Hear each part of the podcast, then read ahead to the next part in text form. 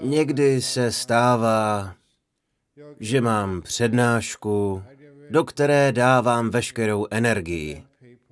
Lidé ale odcházejí a mě napadají takové myšlenky. Pane bože, moje přednášky nejsou dost dobré, asi jsem úplně marný, možná je na čase hledat si jinou práci.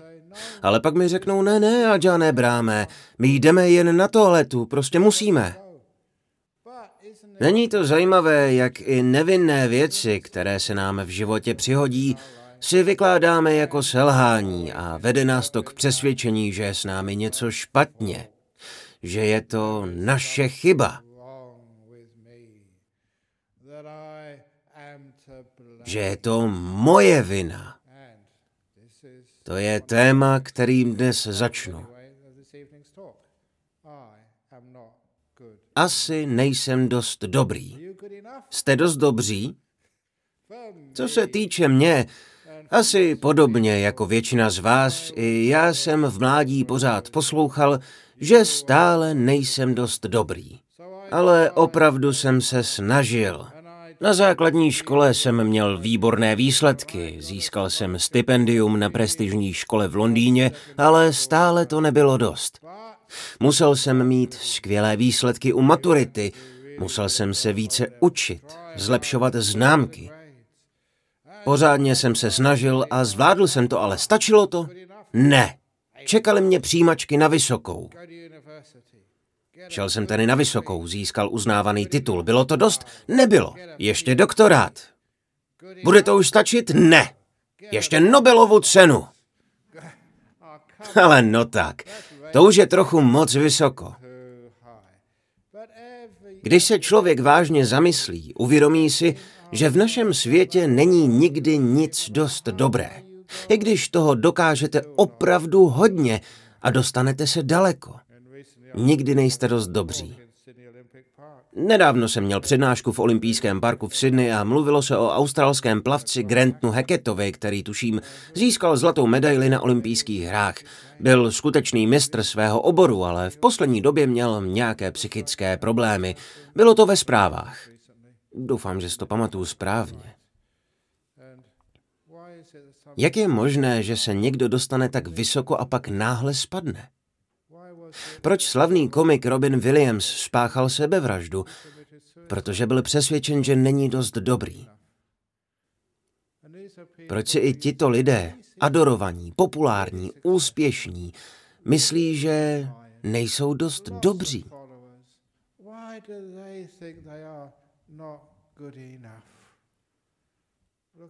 Podívejte se na mě. Jsem už celkem známým mnichem. Znamená to snad, že jsem dost dobrý? Ne. Asi bych měl mít zajímavější přednášky a vyprávět lepší vtipy.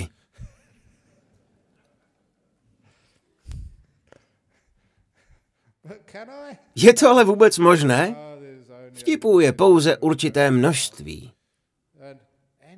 Nicméně, dnes někdo vtipkoval o tom, že když se lidé na mě podívají na mé břicho, řeknou, že bych měl více cvičit. Ale já cvičím. Cvičím hodně. Třeba posouvám hranice toho, co lidé během mých přednášek ještě unesou. Protahuji ústa svými vtipy a každé ráno dělám deset zdvihů.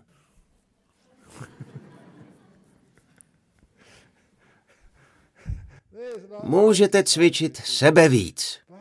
Ale stejně si pořád budete myslet, že to nestačí.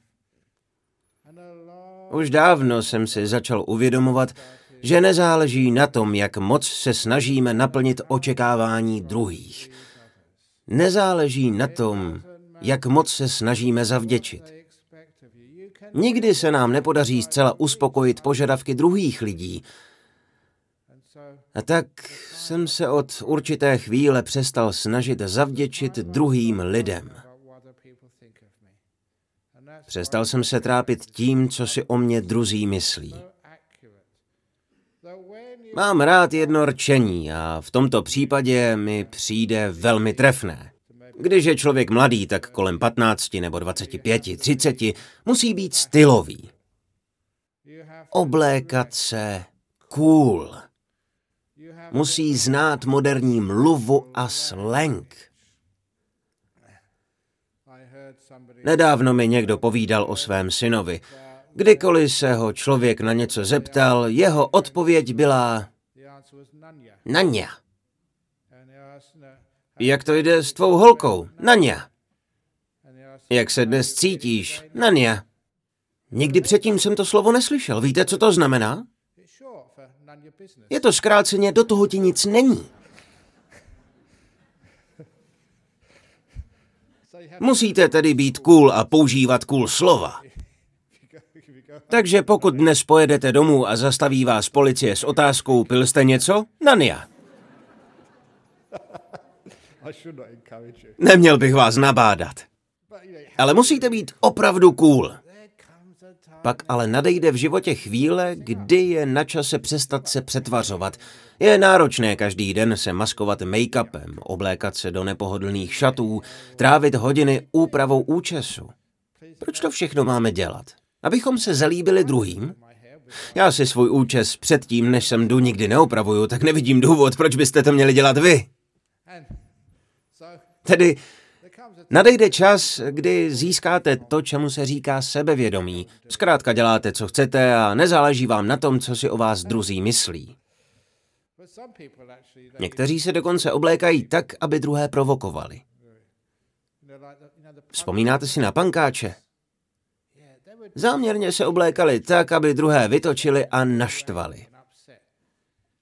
Pamatuju si na jednu historku, myslím, že to bylo někde v New Yorku.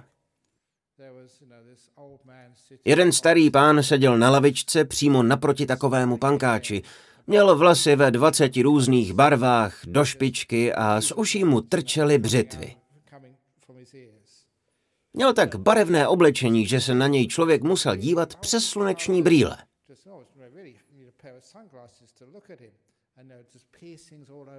Starší muž naproti němu si nemohl pomoct a zíral na něj. A pankáč zařval, na co koukáš, dětku? Pan odpověděl, na vás. Pankáč na to, ty si za mlada nikdy nic provokativního neudělal. Ale udělal. Když jsem byl u námořnictva, vyspal jsem se s papouškem a přemýšlím, že bys mohl být můj syn. Prosím, neříkejte to buddhistické společnosti, není to pravda, je to jen vtip, ano? Nic proti papouškům nemám.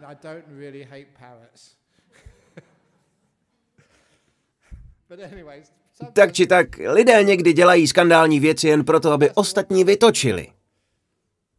Ale po nějaké době vám přestane na názorech druhých záležet. Většinou to přijde ve středním věku. Přijdete na to, doufejme, že dříve, stejně jako já, že v mládí vám záleželo na tom, co si o vás druzí myslí, ale ve středním věku už ne. A ke stáří vám dojde, že druzí o vás vlastně nepřemýšleli vůbec. To znamená, že je lepší dělat to, co chcete a zapomenout na to, co si kdo myslí. To též platí, i když někdo tvrdí, že nejste dostatečně dobří, že se musíte víc snažit a zlepšit se. Zlepšit se to je něco, s čím skutečně nemohu souhlasit. Celý život se po vás chce, abyste se zlepšovali. Musíte si hlídat postavu. Já se na ní koukám každý den. Nelze ji přehlédnout. Musíte se učit nové věci. Ale proč? Proč bychom se měli zlepšovat? Kladu tuto otázku. Co pak nejste dost dobří? Kdo vám říká, že nejste? Většinou vaše matka, vaši přátelé nebo váš partner. Problém je, že máme tendenci jim věřit.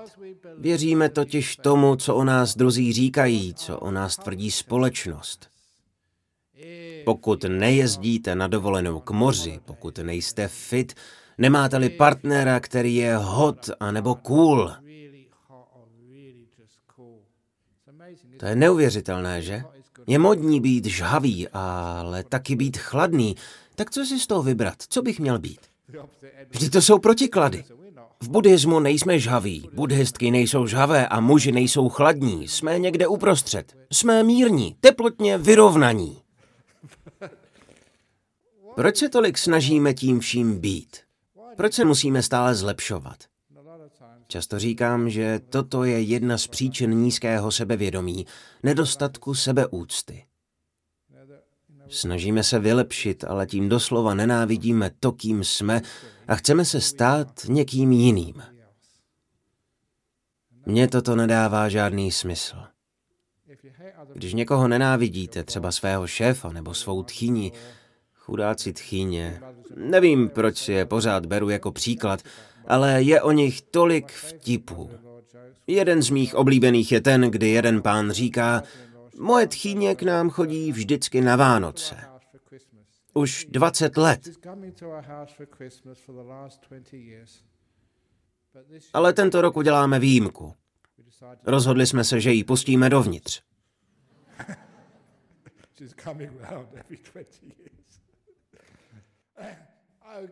Vím, je to kruté, měl bych své vtipy vylepšit, ale mě to takhle vyhovuje.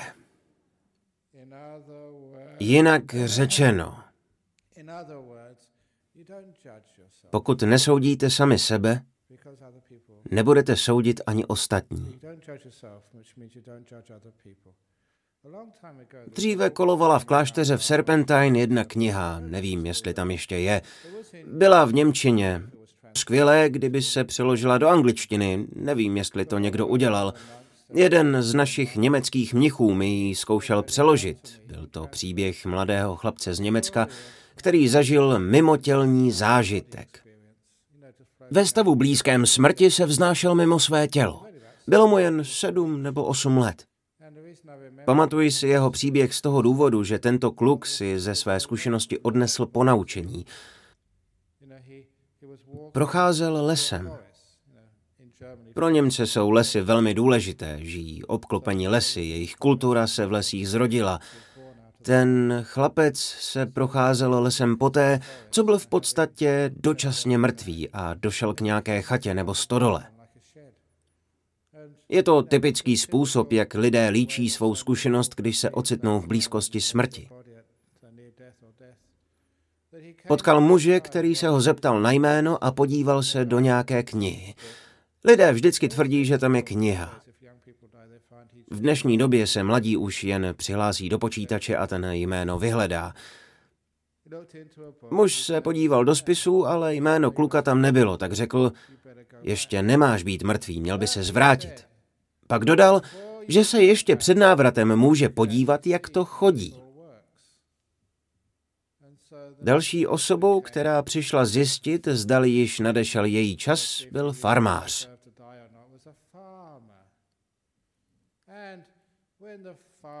Přišel k muži a opět se ho zeptal na jméno. Ano, váš čas už nastal, jste mrtví. Muž s knihou se zeptal, zabil jste někdy zvíře? Farmář odvětil, ne, ne, možná jedno, dvě, ale víc ne. Muž s knihou se podíval na chlapce a řekl, vidíš, lže jako když tiskne i po smrti. Byl farmářem, takže zabíjel zvířata. Zatímco si s farmářem povídali, objevil se další muž. Nezastavil se, jen prošel kolem a pokračoval dál tam, kde chlapec předpokládal, že je ráj.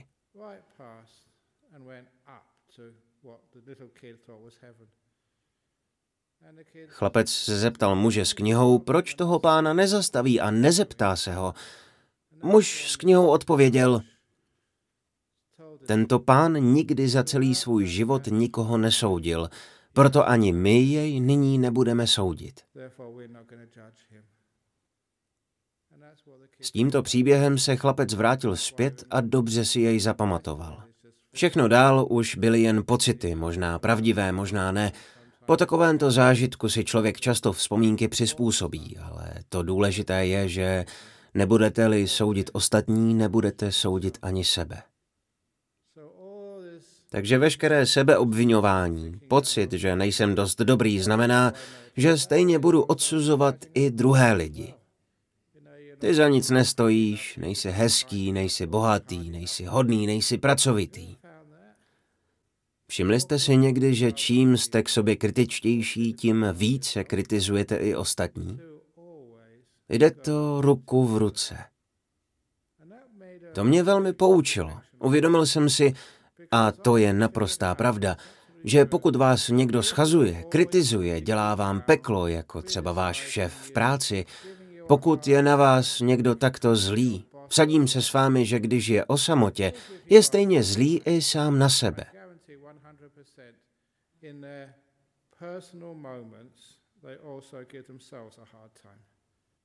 Vaše chování k sobě se odráží v tom, jak se chováte k ostatním. Konečně jsem pochopil citát jeho svátosti Dalajlámy.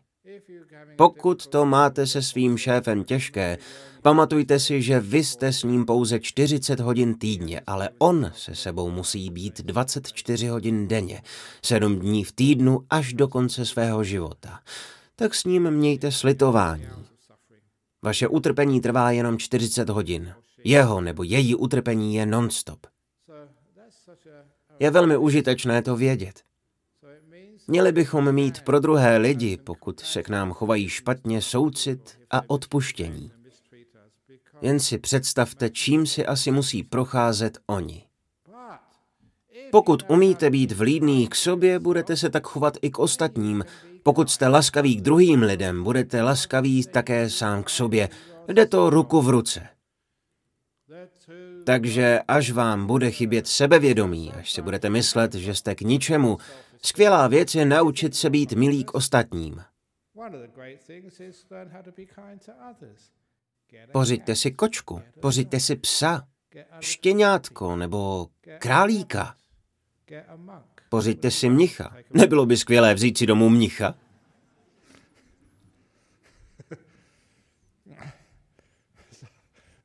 Když přijeli první mniši do Anglie, lidé měli obavy, zda finančně zvládnou se o mnichy postarat.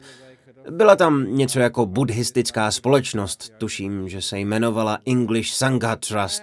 Někdo z nich, myslím, že to byl prezident, nebo možná ne, ale byl jedním z členů malé skupiny lidí, která se snažila najít pro mnichy umístění, když poprvé dorazili do Anglie.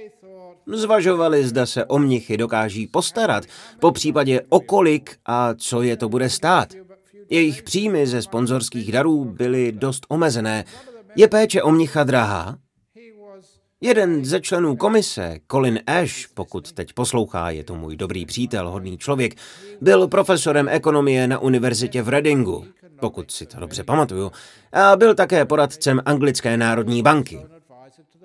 On byl ekonom. Rozhodl se, že najde odpověď na otázku, zda si mohou dovolit postarat se o mnichy. Vypočítal, kolik to bude stát a došel ke skvělému závěru.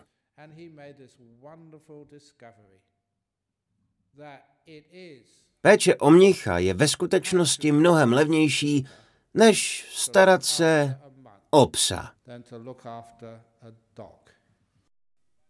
Vemte si, kolik peněz utratíte za psa. Za péči, za jídlo, když pro něj chcete hezkou boudu, chodíte s ním ven a k veterináři. Postarat se o mnišky a mnichy stojí méně. Často říkám, že toho máme hodně společného. Psi jedí z misky, my také. Psi mají své boudy, stejně jako my, a říkáme jim kuty. U psů se jim říká boudy, ale jediným rozdílem jsou rozměry. Domácí psíci neštěkají, dobří mniši také ne. Když půjdete s mniškou na procházku, kdyby měla ocas celou dobu, by s ním vrtěla. Kdybychom vás mohli olíznout, udělali bychom to, protože jsme hodní a milí. A o co jsme lepší než pes nebo kočka? Můžeme vás naučit damě. Vše, co vás naučí psy a kočky, je laskavost a soucit. Jsou ale také dobrými učiteli. Takže v Anglii došli k závěru, že si mnichy mohou dovolit a navíc, když si uvědomili, že mnich vyjde levněji než pes nebo kočka, každý domov by vlastního mnicha nebo mnišku měl mít. Nebylo by to skvělé? Zajít do obchodu s mnichy nebo mniškami, jednoho si odnést a postavit doma? S jídlem je to jednoduché, jeden chod za den, ráno je vezmete na procházku.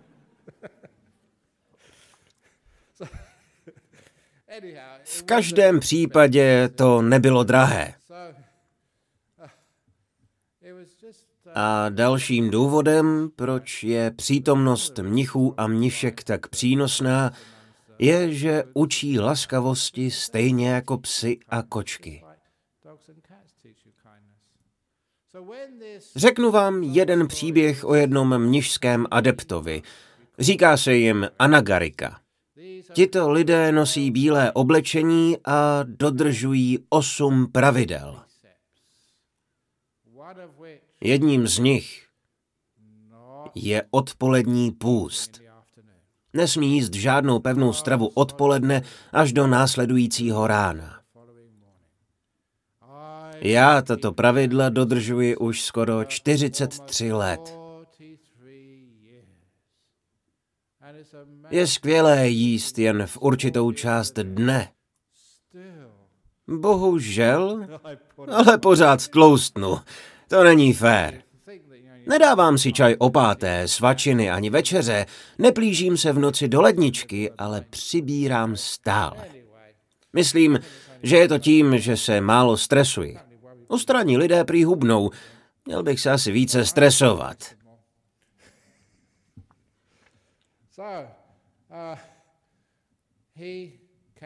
Jednou za mnou přišel jeden Anagarika. Bylo to před pár lety. Přišel s tím, že celou noc nespal, jelikož měl hrozné výčitky. Co si udělal, ptal jsem se. Se strachem a slzami v očích mi odpověděl. Včera večer, když všichni odešli, jsem dostal hlad. Šel jsem do kuchyně a nikdo tam nebyl. Udělal jsem si sendvič a snědl jsem ho. Hrozné, že? Asi mě vyhodíte. Řekl jsem mu, že z kláštera nikoho nevyhazujeme. Naopak jsem ho pochválil za to, že svou slabost přiznal. Poradil jsem mu, ať se víc nají během oběda. A také, že máme dlouhý seznam jídel, kterými lze pravidla trochu obejít.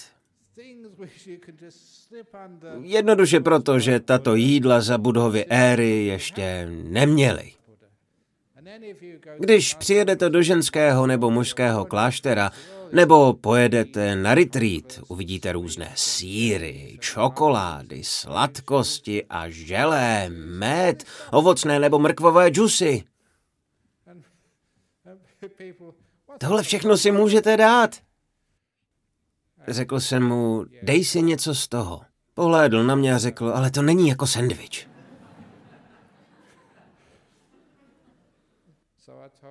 Řekl jsem mu, že si zvykne a teď může jít. To mi nestačí, odvětil mládenec. Co ti nestačí? Vy mi nedáte žádný trest? Udělal jsem velkou chybu. Tomuhle se říká pocit viny. Uděláte něco špatně a chcete být za to potrestání. Tak jsem mu vysvětlil, že v klášteře tresty také nevedeme. Musíte mě potrestat, já to potřebuji. Měl velmi zvláštní uvažování. Cítil se tak špatně, že nemohl spát. Myslel si, že trest jej zbaví nedostatku sebeúcty. Řekl jsem mu, že mu tedy trest dám. Musel jsem rychle nějaký vymyslet. Jak potrestat někoho, komu nestačí odpuštění? Shodou okolností jsem četl známou knihu o sudové pobřeží od Filipa Hughese.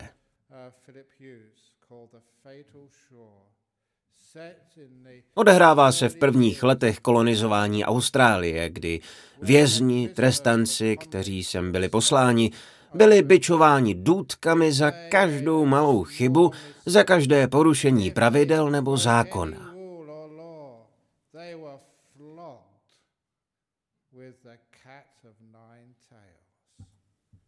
Zrovna jsem o těch brutálních trestech četl a řekl jsem si, když tedy chceš trest, dám ti 50 ran důtkami, kterým se tenkrát říkalo pohlazení kočkou. Měli jste toho chudáka vidět. Znáte to, když se lidé vyděsí, začnou se jim třást ústa a jsou bledí jako stěna. Přesně tak vypadal, tak málo chápal buddhismus, že si vážně myslel, že ho opat zbičuje. Byl opravdu vyděšený. Četl jsem jeho myšlenky. Tohle jsem nechtěl, prosím, dejte mi jiný trest. Ne, odpověděl jsem. Tvůj trest bude 50 pohlazení kočky. Načež jsem mu vysvětlil, co to znamená. Tenkrát jsme měli v klášteře dvě kočky. Řekl jsem mu, ať si kteroukoliv z nich vybere a pohladí ji. Poprvé, po druhé, po třetí. Ať se tím učí laskavosti. Hladit kočku na klíně nebo hladit psa je jedním z nejlepších způsobů. Naučí vás laskavosti. Toto byl tedy jeho trest. 50 pohlazení kočky.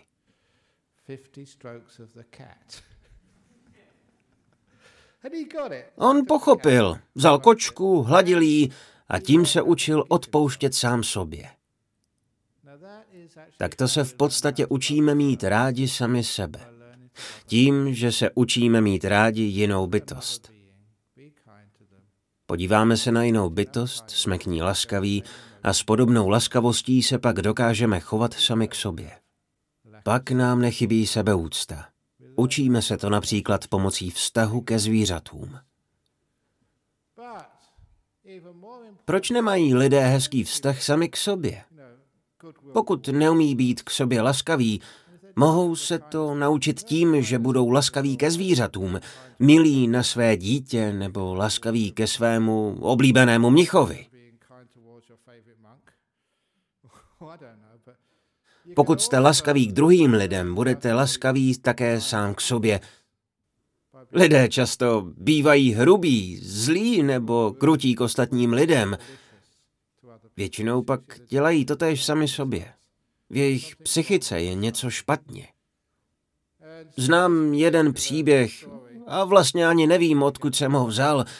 Vzpomněl jsem si na něj před chvílí a proto mluvím o tomto tématu.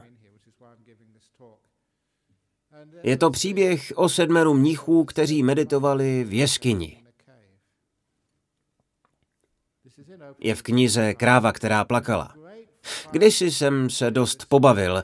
Vyprávěl jsem tento příběh před pár lety ve Spojených státech a poslouchal mě episkopální biskup, něco jako anglikánský biskup.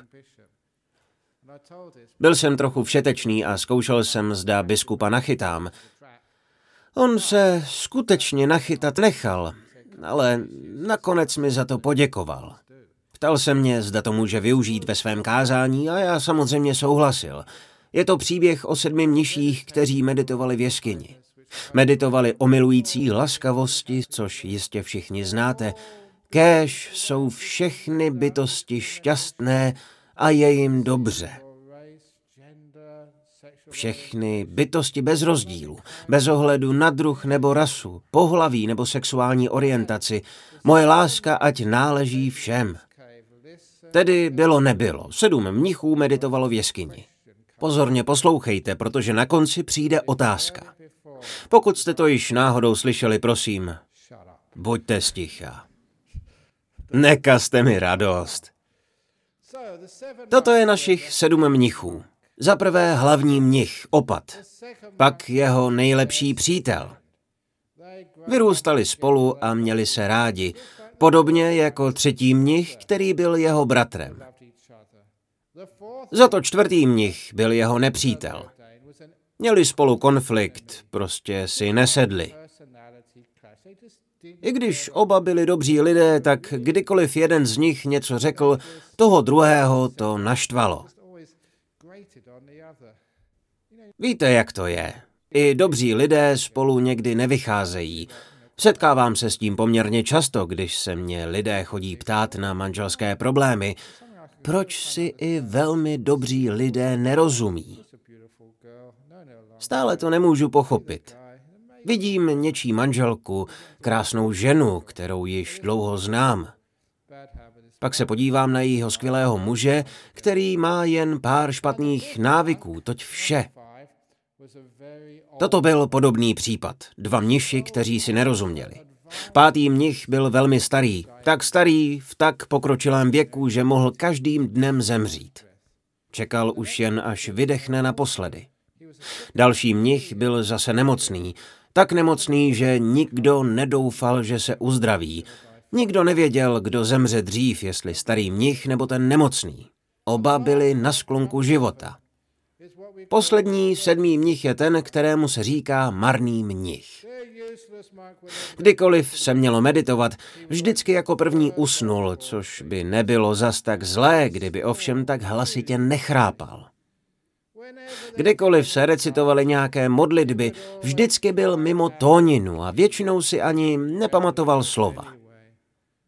Jeho roucho mu vždycky padalo. Zajímalo by mě, kdo je ten marný mnich. Prostě byl marný. A jak často dodávám, v každém klášteře nějaký takový je.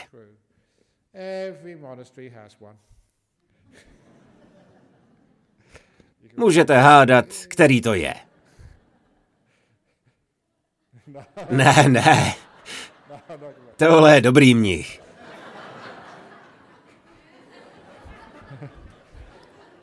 Pečuje o mě tento víkend. Kdybych se stěžoval, nedal by mi najíst. Přestal by se o mě starat. Zeptejte se mnišek. Ctihodné hasapanny. I u nich v klášteře musí mít marnou mnišku. Z nenadání se objevila banda lupičů, zloději. Hluboko v džungli našli jeskyně a mysleli si, že je to skvělé místo, kde se mohou schovat. Až půjdou na lup a možná i zabíjet, mohou si do jeskyně odnést svůj lup, všechno to, co nakradli. Tehdy ještě neexistovalo praní špinavých peněz. Chtěl jsem dodat, že to bylo něco jako offshore banky v Panamě, ale nejspíš bych měl problémy. Takže v té době ještě offshore neměli a proto museli své nekalé příjmy někde schovat. Tohle bylo ideální místo, kde mohli vše ukrýt. Našli ho jako první. Banditi se rozhodli všechny mnichy zabít, aby žádný z nich nemohl ohlásit policii, kde ta jeskyně je. Takový byl tedy jejich plán.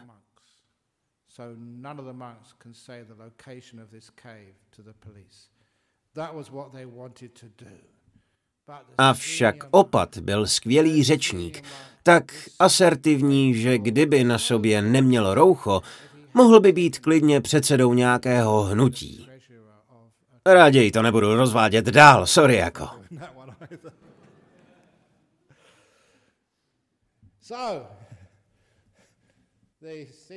Opatovi se tedy podařilo přesvědčit zloděje, aby všechny mnichy až na jednoho propustili. Jediným důvodem, proč chtěli mnichy zabít, bylo totiž to, aby neprozradili polohu jeskyně.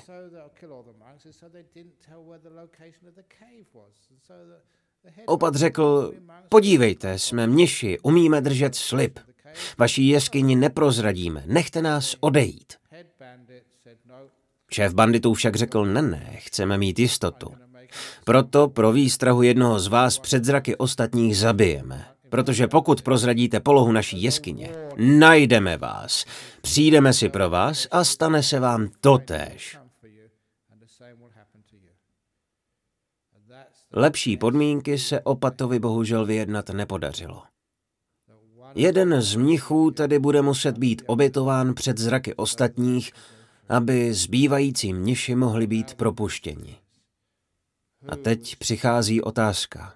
Koho myslíte, že opat vybral? Než na ní odpovíte, projdem si znovu seznam. Hlavní mnich, bratr, nejlepší přítel, nepřítel, starý mnich, nemocný mnich, oba na sklonku života jen pár dnů před smrtí a nakonec ten marný mnich. Neužitečný mnich, který nikdy nic pro nikoho neudělal, za celý život neudělal žádný dobrý skutek. Možná to mohla být jeho šance. Takže kdybyste byli opatem, koho byste vybrali? Nějaký návrh? Pokud znáte odpověď, prosím, buďte stichá nekažte to ostatním. Koho si myslíte, že vybral? Sám sebe. Děkuji za tuto špatnou odpověď, protože to řekl i biskup. Když tento příběh vyprávím, lidé většinou odpovídají stejně, že opat obětoval sám sebe. Ale to je špatná odpověď a brzy vám řeknu proč. Nějaké další návrhy? Kdo další? Hlasuje někdo pro marného mnicha? Jo, tam vzadu, to jsem si myslel. Ne, ovšem, že ne. Je to vynikající příběh, až zjistíte správnou odpověď a význam této historky.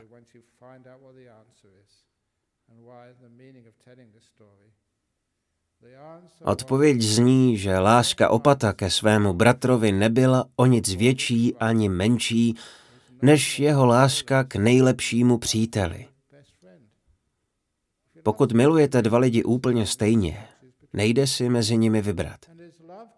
Ale i jeho láska k nepříteli nebyla o nic větší ani menší než k těm dvěma mnichům. Dokonce i starého mnicha, nemocného mnicha a toho marného mnicha miloval stejně. Nemohl nikoho soudit, ať to byl kdokoliv nebo cokoliv udělal. Jeho láska byla bezpodmínečná. Ke všem bytostem, bez ohledu na pohlaví, rasu, náboženství, na to, co udělali nebo neudělali. Jeho láska náležela všem stejně. A co je nejdůležitější, jeho láska k sobě samému nebyla o nic větší ani menší, než láska k ostatním šesti mnichům. Řekl jsem tedy biskupovi, neříkal vám snad váš učitel Ježíš, abyste miloval bližního svého jako sebe samého? Ale ano. A neznamená to snad milovat sebe stejně jako bližního svého? O nic víc ani míň? Slovo jako znamená milovat svého bližního stejně jako sebe a sebe stejně jako svého bližního. Biskup souhlasil a vyjádřil mi respekt, jako by byl buddhista. Dodal, že právě proto by to rád využil ve svém kázání. Naučíte-li se milovat sebe sama stejně jako druhé, o nic více ani méně bez ohledu na to, jací jsou, pak pochopíte, co se myslí pojmem bezpodmínečná láska. Je to láska, která nesoudí. Miluje všechny bytosti, bez ohledu na to, kým jsou. A tato bezpodmínečná láska musí zahrnovat i vás. Vyprávím tento příběh, jelikož spousta lidí, zejména v západní kultuře, nemá ráda sama sebe. Ostatní lidi ano, někdy se obětujeme pro chudé, pro nemocné. Mnoho zdravotních sester se obětuje pro své pacienty, ale nikdy nedopřejí odpočinek sobě. K ostatním lidem se chovají velmi laskavě a obětavě, ale nikdy sami k sobě proto často vyhoří. Když si tedy uvědomíme, že se k sobě máme chovat jako k ostatním lidem, že i na nás záleží, představa oběti, osobní oběti, kdy ostatní lidé jsou na prvním místě, jednoduše zmizí. I na vás záleží. Jste důležití. Měli byste mít rádi také sebe, ne se odsuzovat. Je báječné, pokud se nesoudíte. Když se přijmete prostě takový, jací jste, když se nesnažíte zlepšit. Tady je Ajahn Brahm. Berte nebo ne. Nebudu se přetvařovat. Víte co, někdy si tak říkám, jsem veřejně známá osoba. Jsem jedním člověkem, když mluvím tady před vámi a někým úplně jiným v soukromí? Zeptejte se mnichů.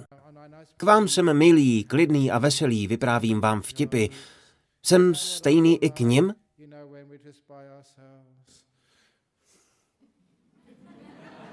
Raději by měli souhlasit, jinak si koledují o 50 rán. Je mi líto lidí, kteří se snaží být někým, kým nejsou, poněvadž se nemají rádi, snaží se zlepšit, nenašli k sobě laskavost, lásku a soucit. To musí být hrozný život, když se člověk pořád snaží něco předstírat. Takže pokud se máte rádi, odpusťte si. Vzpomínám si, že když jsem byl malý, vždycky mi říkali, neměj se rád, budeš jen pyšný, velké ego. Ale to je úplně špatně. Pokud jste k sobě laskaví, když si sami sebe vážíte, máte-li k sobě soucit a lásku, nebudete mít velké ego. Budete mít velké břicho. Ne, budete mít velké srdce. Takže si neříkejte, že budete mít velké ego, budete mít velké srdce. To mění pravidla hry. Povzbudí vás to, abyste byli k sobě laskaví, abyste se měli rádi, abyste si sebe vážili. A praktický způsob, jak toho dosáhnout, už jsem se o tom zmínil dříve, když jsem začínal s meditací, nebylo to jen o tom, že si sednete na zem a meditujete. Lidé se totiž někdy berou příliš vážně. Můj první učitel mi předal jednu z nejužitečnějších meditačních technik, kterou jsem kdy praktikoval. Dva roky jsem ji poctivě trénoval. Říkal mi, abych byl k sobě laskavý, abych se naučil mít se rád. Poradil mi, abych ráno, když vstanu, šel nejprve do koupelny, podíval se do zrcadla a usmál se na sebe. Mně se do toho ale moc nechtělo. Byl jsem student, chodil jsem na noční tahy a víte, jaké to je, když ráno vstanete. Cítíte se hrozně. Usmívat se na sebe po ránu vážně nejde, zvlášť pokud jste byli s kamarády v hospodě, trochu se připili a ráno vám bylo zlé. Nenarodil jsem se jako mnich. V mládí jsem dělal hloupé věci, ale aspoň to teď znám z osobní zkušenosti, nejen z teorie. Takže jsem se snažil v koupelně na sebe usmát, ale nešlo mi to. Tehdy mi můj učitel řekl, když ti nejde přirozený úsměv, dej si dva prsty do koutků úst a zatlač nahoru. To bylo cvičení, jak se naučit mít rád sám sebe. Hned po ránu, kdy to bývá nejtěžší, kdy se cítíte hrozně. Najednou jsem však uviděl mladého, hloupého studenta, jak dělá obličeje v zrcadle a to mě rozesmálo. Usmál jsem se víc a ten kluk v zrcadle se také usmál ještě víc. Nakonec jsem se dva roky každé ráno sám sobě smál. Smát se sám sobě a mít se rád. Tato dvě slova jsou v angličtině velmi podobná a má to svůj důvod. Pokud žijete láskyplným životem, často se i smějete. Pokud nežijete s láskou v srdci, zasmějete se někdy vůbec? Zůstane vám jen ta kritika. Naučit se smát sám sobě je velmi blízko tomu naučit se mít se rád a vážit si sebe. Proto tato metoda skutečně funguje. Tím, že jsem se naučil smát sám sobě, jsem se současně naučil mít se rád bez ohledu na to, co bylo. Naučím-li se mít se rád, přijmout sám sebe, je pak velmi snadné umět přijmout i ostatní lidi. A ještě poslední historka, ještě silnější, o tom, jak se naučit bezpodmínečné lásce k druhým lidem. Je to starý příběh, ale rád jej připomínám, protože jsme přednedávnem u příležitosti thajského nového roku dělali malý obřad jako připomínku památky zesnulých, bylo to kolem 16. dubna.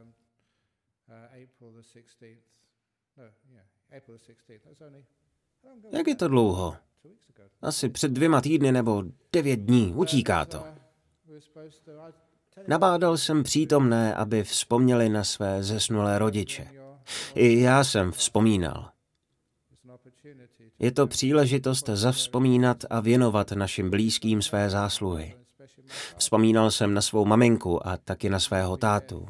na to, kolik mě toho naučil, i když je už 50 let po smrti. Příští měsíc to bude 50 let, nikdy na něj nezapomenu. Opravdu nikdy. Zejména na některé nádherné věci, které jsem od něj slyšel. Zrovna teď se sem hodí jedna skvělá historka.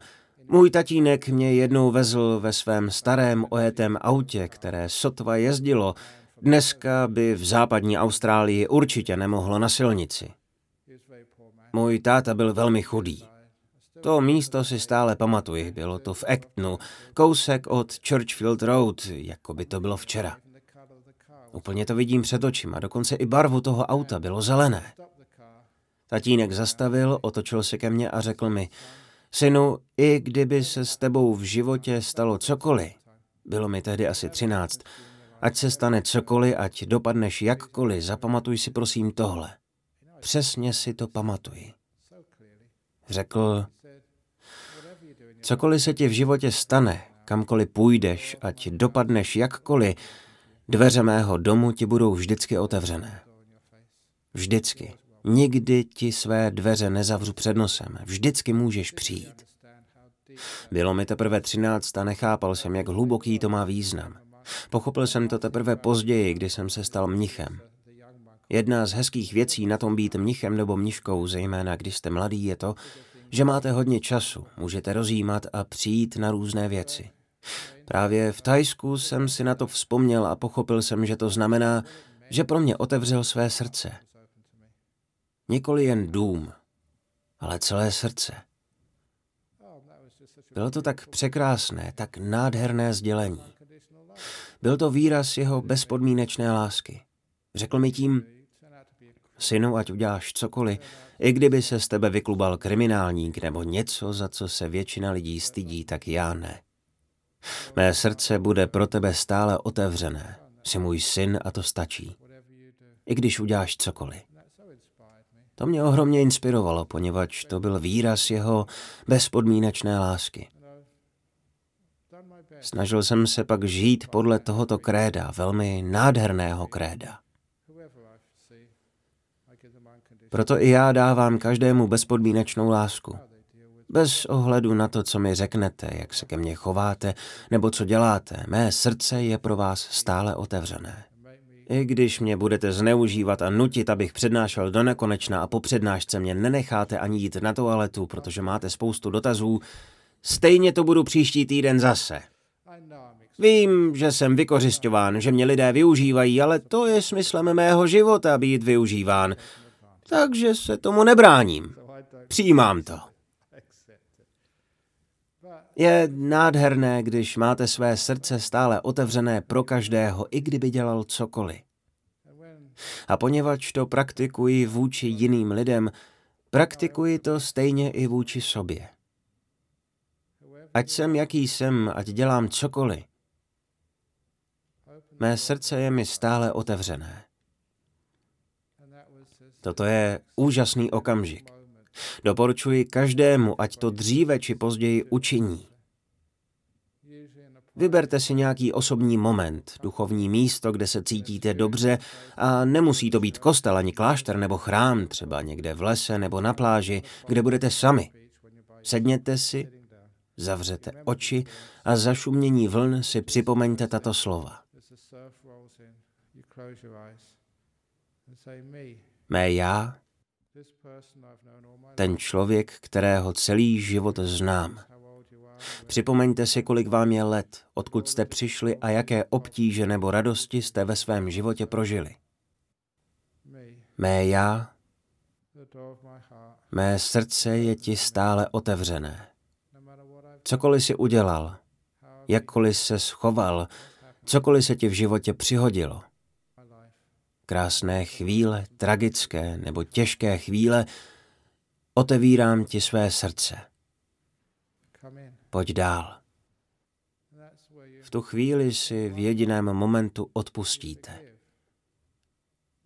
Uvědomíte si, že nejste zas tak špatný člověk a dáte si bezpodmínečnou lásku, tak jako to učinil můj otec, jak to dělá i pes.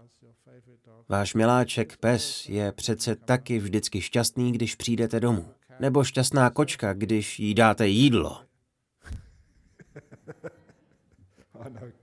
Já kočky znám. Jsou prostě takové a jsme rádi, že je máme. Tehdy otevřete své srdce sami sobě.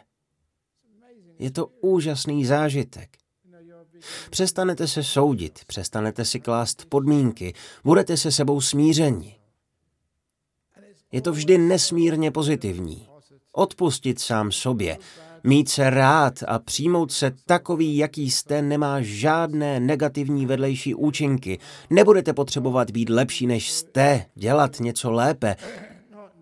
Jste dobří takový, jací jste.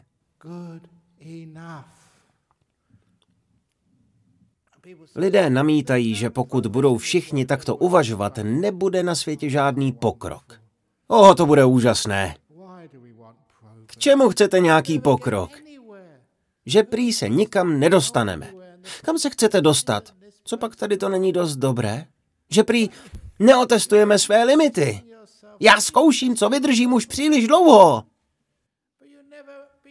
Nebudete mít žádné bohatství, díky bohu. Naštěstí jsem nikdy bohatý nebyl. Všichni bohatí lidé, které znám, si pěkně zavařili. Vážně. Znám hodně takových lidí.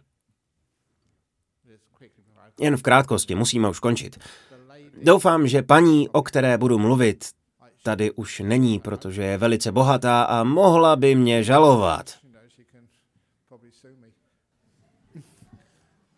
Měla obrovskou vilu v Shelley. Nikdy jsem tak obrovský dům neviděl. Poprosila mě, abych jej přišel požehnat. Přijel jsem tam ze Serpentine a řekl jsem jí, že potřebuji na toaletu.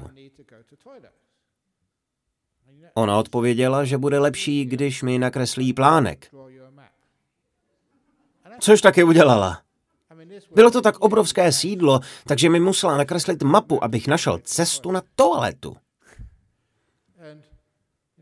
Bylo tam asi 13 nebo 14 pokojů. Obrovský dům.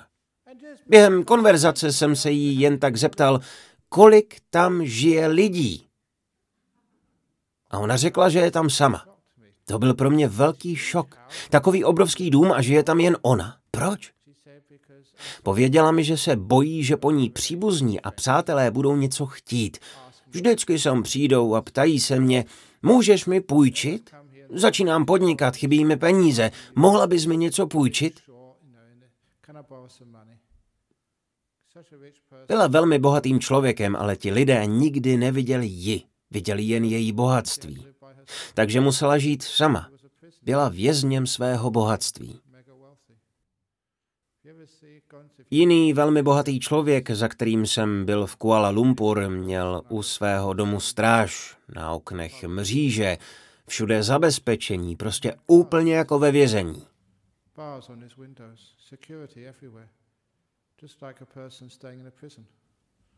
Nevím, jestli to bylo proto, aby se nikdo nedostal ven, nebo aby se nedostal dovnitř.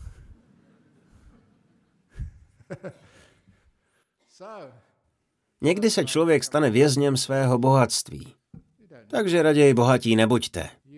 Jste dobří takový, jací jste. Jste dost hezcí, dost půvabní, dost bohatí, dost osvícení. Pokud neznáte příběh o otevření svého srdce, nikdy nedosáhnete osvícení. Nikdy nebudete vyrovnaným člověkem. Pořád se budete snažit získat něco dalšího. Budete mít pocit, že nejste dost dobří, že se musíte zlepšit, že musíte něco dělat. Pak ale nikdy nemáte oddych, nikdy si neodpočinete. Proto tedy nalezněte svou sebeúctu, objevte svou vlastní hodnotu. Mějte se rádi o nic víc ani míň než druhé lidi a nebudete se muset obětovat. Chovejte se k sobě tak, jak se chováte k jiným lidem, ani hůř, ani líp. I já se k vám chovám tak, jak se chovám sám k sobě. Někdy své špatné vtipy zkouším na sobě ve svém pokoji dříve, než je zkusím na vás. Někdy se jim směju tak, tak moc, že, že jednou byl si u toho? Smál jsem se svému vlastnímu vtipu tak, že jsem se málem udusil. Chudák Ajan Bramálí si myslel, že bude muset volat doktora, že bude po mně. Tak zkuste se naučit otevřít pro sebe své srdce a uvědomíte si, že nejste ani z poloviny tak špatní, jak tvrdila vaše matka. Nevěřte nemoudrým lidem. Věřte někomu, jako jsem já. Věřte Budhovi. Věřte třeba i Ježíšovi. Jasné? Milovat bližního svého jako sebe samého, o nic víc ani míň. Pak objevíte ve svém životě veliký klid. Děkuji vám za pozornost. Výborně. To sice nebylo to nejlepší sádu, ale s ohledem na okolnosti to bylo dost dobré. Dobře, možná tady bude pár dotazů ze zahraničí. Ti z vás, kteří chtějí odejít v pořádku, taky dost dobré. Mě urazit nemůžete. Někdo z vás potřebuje na toaletu nebo si něco vyřídit a podobně. Každopádně ti, kteří chtějí zůstat na desert, tedy dotazy, se za okamžik dočkají. A máme je zde. Výborně. Dotazy z Cairns, z USA a z Mauricia. Mauricius je překrásný ostrov. Dotaz z Mauricia. Je rozvod karmický? A nový snětek po rozvodu, je to karmické? Karmické? Nevím přesně, co myslíte slovem karmické, ale je to vaše karma, jste s člověkem velmi dlouho a najednou to skončí. Je to nějak předurčeno? To není karma z minulého života, spíše je to karma z tohoto života. Když se rozvedete, může to být třeba karma vašeho nevěrného manžela. To je karma z tohoto života. Nebo je to karma tím, že někdy do vztahu nevložíte dostatek moudrosti a lásky. Velmi často předvádím jedno přirovnání. Tato sklenice je prasklá. Vidíte tu prasklinu? Říkal jsem to nedávno na jednom pohřbu. Vy tady vepředu vidíte tu prasklinu? Prasklina je totiž mikroskopická, proto ji nevidíte, ale je tam. Mám to vlastně od Ajana Čáha. Ta prasklina tam je, protože když sklenici upustím nebo do ní někdo kopne, rozbije se. Je to prasklina pomíjivosti. Aniča. Vím, že sklenice nevydrží věčně. A protože nevydrží, jelikož je pomíjivá, musím se o ní starat. Nemohu do ní kopat nebo s ní špatně zacházet, rozbila by se. Ale kdyby byla z plastu, kdyby byla nerozbitná, trvalá, nemusel bych o ní pečovat. Mohl bych do ní kopnout, upustit ji nebo zmáčknout a ona by se odrazila zpět, protože by byla nerozbitná. Právě proto, že je něco rozbitné, se o to musíme starat. Vztahy totiž nevydrží věčně. Jsou naprasklé od samého počátku. Proto se o ně musíme starat. Pečujeme o ně neustále, stejně jako pečujeme o tento hrnek nebo tuto sklenici. Víme, že je křehká. Vaše tělo je taky křehké, je naprasklé. Jednoho dne se pokazí a zemře. Proto se o něj musíme starat. Takže proč jsou manželství a rozvod karmické? Je to proto, že si neuvědomujeme, jak moc jsou naprasklé, že jsme se měli o ně lépe starat. A nové manželství po rozvodu, je to karmické? Ano, někdy někoho dalšího potkáte. Kdo to byl? Ajan Sumedho vyprávěl kdysi takový příběh. Jel se podívat domů do Sietlu, kde vyrůstal a potkal tam svou starou spolužačku ze školy. Řekla mu, skvělé, že jsi tady. Budu se zrovna vdávat. Prosím, přijď na mou svatbu.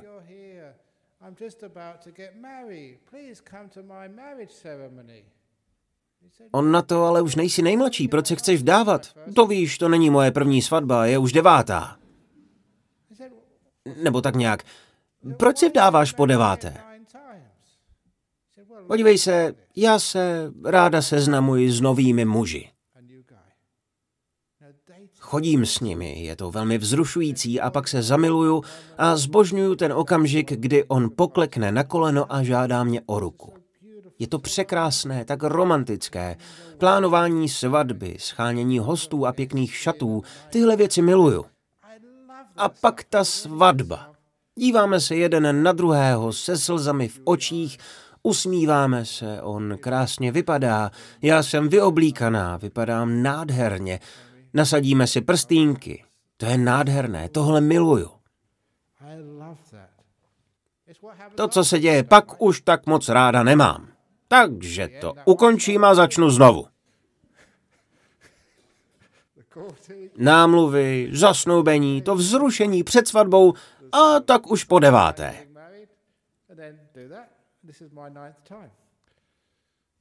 Víte co, něco na tom je. Určitě bych to nedoporučoval, ale dá se to pochopit. Takže opakovaná manželství. Když se stane, stane se, když ne, tak ne. Protože hlavní je to, že když jste svobodní, tak máte utrpení svobodného člověka. Když se oženíte, máte utrpení ženatého člověka. Je to jen záměna jednoho typu utrpení za jiný typ, takže nedoufejte, že utrpení zcela zmizí. Lidé pak říkají, a co když se ani neoženíme, ani nerozvedeme, co když se staneme mnichem nebo mniškou, pak budete mít utrpení mnicha nebo utrpení mnišky. Neutečete před tím. A Jane Bráme, můžete mi poradit, jak se rozhodovat v těžkých situacích? Jistě, hoďte se mincí.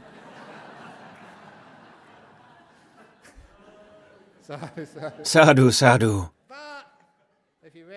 Jako jsem popsal ve své knize, hoďte si mincí. Pana, oženíte se, orel, rozvedete se.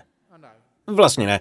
Pokud se neoženíte, nemůžete se rozvést. Pana, oženíte se, orel, neoženíte. Vtip je v tom, jak se cítíte, když padne orel. Řeknete si, zkusím hodit ještě jednou? Jinými slovy, nejste s tím řešením spokojeni. To vám říká, co cítíte uvnitř. Když padne pana, tak si ji vezmu. Jo. To znamená, že to chcete takto. Hodit mincí naznačí, co si doopravdy přejete. Takže když stojíte před rozhodnutím pana, půjdu doleva, orel půjdu doprava, hoďte si mincí a sledujte, jak se cítíte, jaké máte emoce. Tím dostanete intuici do své hlavy. Poslední dotaz. Jak se naučit pocitu, že jsem dost dobrý a najít střední cestu, pokud jde o zábavu, vztahy a zaměstnání? Máte-li pocit, že jste dobrý člověk, máte to, čemu se říká sebevědomí. Působíte sebevědomně i v práci, dokonce i když se bavíte. Stejně jako já, taky si věřím, že umím vykládat dobré vtipy. Vždycky si vzpomenu, jak Bob Hope říkal, že když jako komik začínal, lidé po něm házeli rajčata a vejce. Říkal, že kdyby to po něm neházeli, neměl by tenkrát co jíst.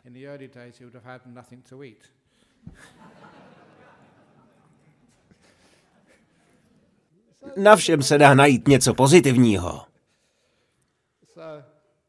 Takže pokud věříte, že jste dost dobří, život je většinou o sebevědomí. Když si věříte, jsem dobrý až dost, nejsem sice nejlepší, to bych byl domýšlivý nebo ledabílý, ale to, jaký jsem, stačí. Většinou pak všechno zvládnete. Samotného mě překvapilo, co všechno mi v životě prošlo. Natolik jsem si věřil, že jsem jednou šel do rádia a téma pořadu mezi desátou a dvanáctou v noci byly věci jen pro dospělé. Lidé telefonovali do studia se svými problémy při sexu, s problémy v manželství. Představte si, že na tohle se ptali mnicha, který žije v celibátu. Ale já si věřil. Sice jsem nevěděl, o čem mluvím, ale věřil jsem si. Většinu života to tak dělám. Nebo jindy, před dvěma lety v roce 2015 jsem měl hlavní projev na Světovém počítačovém kongresu v Jižní Koreji. Co tak asi o počítačích vím? Sole, ty jsi ajťák. Řekni upřímně, co já vím o počítačích. Nic moc, naprosto souhlasím. Ale to mě nemůže zastavit. Stoupnu si tam před všechny ty manažery Google a Samsungu a LG a oni pak řeknou, jo, skvělá řeč. Je to jen o sebedůvěře. Proto když si věříte, že jste dost dobří, stanete se dobří. Ale tím to nekončí. Tohle je úžasná věc. Pokud věříte, že jste dost dobří, v tom okamžiku začnete růst a budete lepší a lepší. Zlepšíte se nad rámec svých nejdivočejších představ. Pokud si naopak myslíte, že je s vámi něco v nepořádku, že vám něco chybí, že jste se narodili s tím, že vám chybí kus roucha, že vám něco schází, že vám chybí pár sud do tripy taky, nebo tak něco,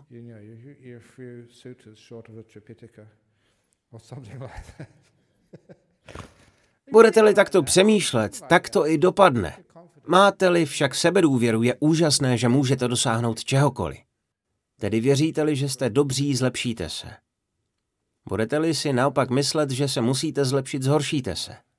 Takže se nesnažte zlepšovat. Věřte si, že jste dobří a pak se zlepšíte. Tak, ještě nějaké dotazy, než skončíme? Už přetahuji, ale baví mě to. Jaká byla dnešní přináška? Byla dost dobrá? Výborně, děkuji.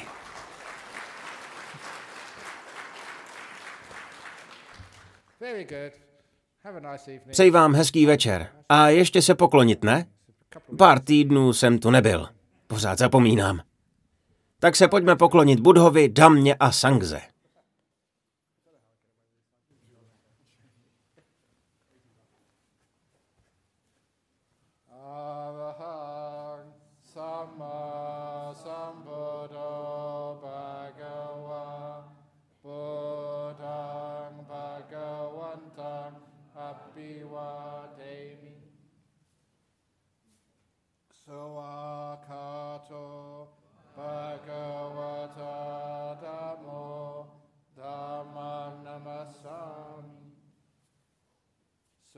Supatipano Bhagavato Sawaka Sangho Sangham Namami